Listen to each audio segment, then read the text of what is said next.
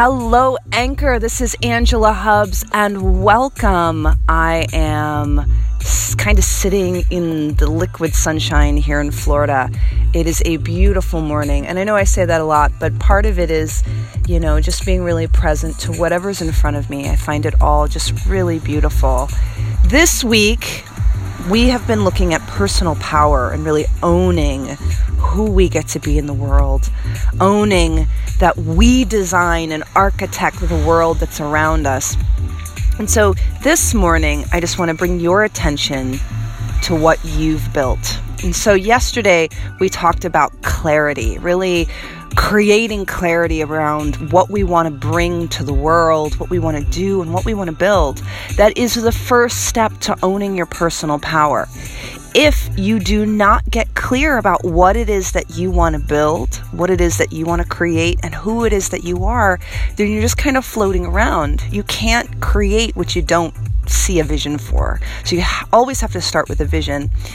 Second, you have to start to take responsibility. And this is something that uh, we're going to focus on today. This idea of really looking at responsibility. You know, um, I when I was first introduced to this concept, and I didn't make any of this up, by the way, this is all like, this is all stuff we all know, but need to hear over and over again because it keeps us reminded how powerful we get to be. When I first heard this concept of responsibility, I kept meshing it with blame.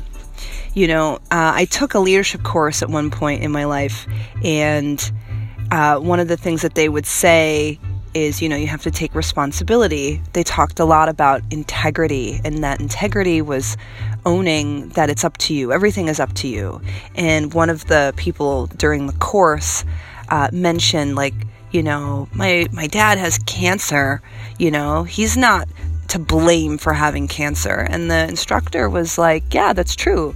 Your dad is not to blame for anything. Nobody is to blame but he can take responsibility for his cancer. And the uh, the student that was in there with me was like insulted and you know the yeah but and yeah but and the instructor was like, well, let's look at it.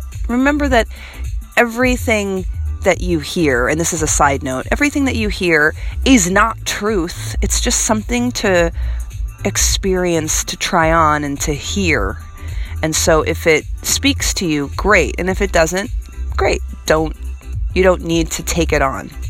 But I listened because I also had some reservations like my peer and the teacher said, Look, even though your dad isn't to blame for having cancer, your dad can take responsibility that he's only eaten red meat every single meal for however old he is. Your dad can take responsibility that he didn't like vegetables that were high in antioxidants. Your dad can take responsibility now that now that he has cancer, he can do something about it. He can change his diet, he can start to exercise, he can start to do things. But if you live in this world that uh, it's not my fault, I didn't do it, I'm not to blame, you know, I uh, then then you let go of all power that you have around every situation you're in. And when I heard that, I was like, oh, that makes a lot of sense.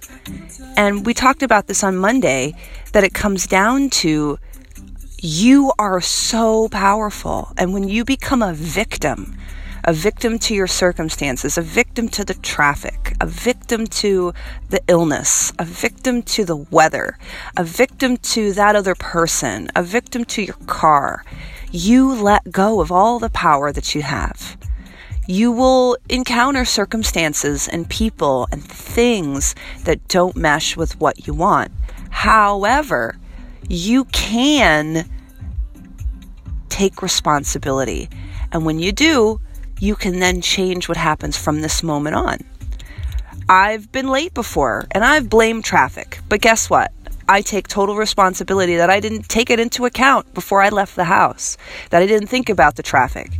I've definitely been sick before, but I can take responsibility that I didn't wear the coat and I didn't put on the scarf and I didn't account for the weather that day. You know, so there's all these ways that although we're not to blame for anything around us, that we can still remain powerful in the face of any circumstance. So, you, my friend, own your life, get clear, and get responsibility. Tomorrow, we'll talk about the last piece of personal power. And until then, have a amazing, fantastic, awesome day.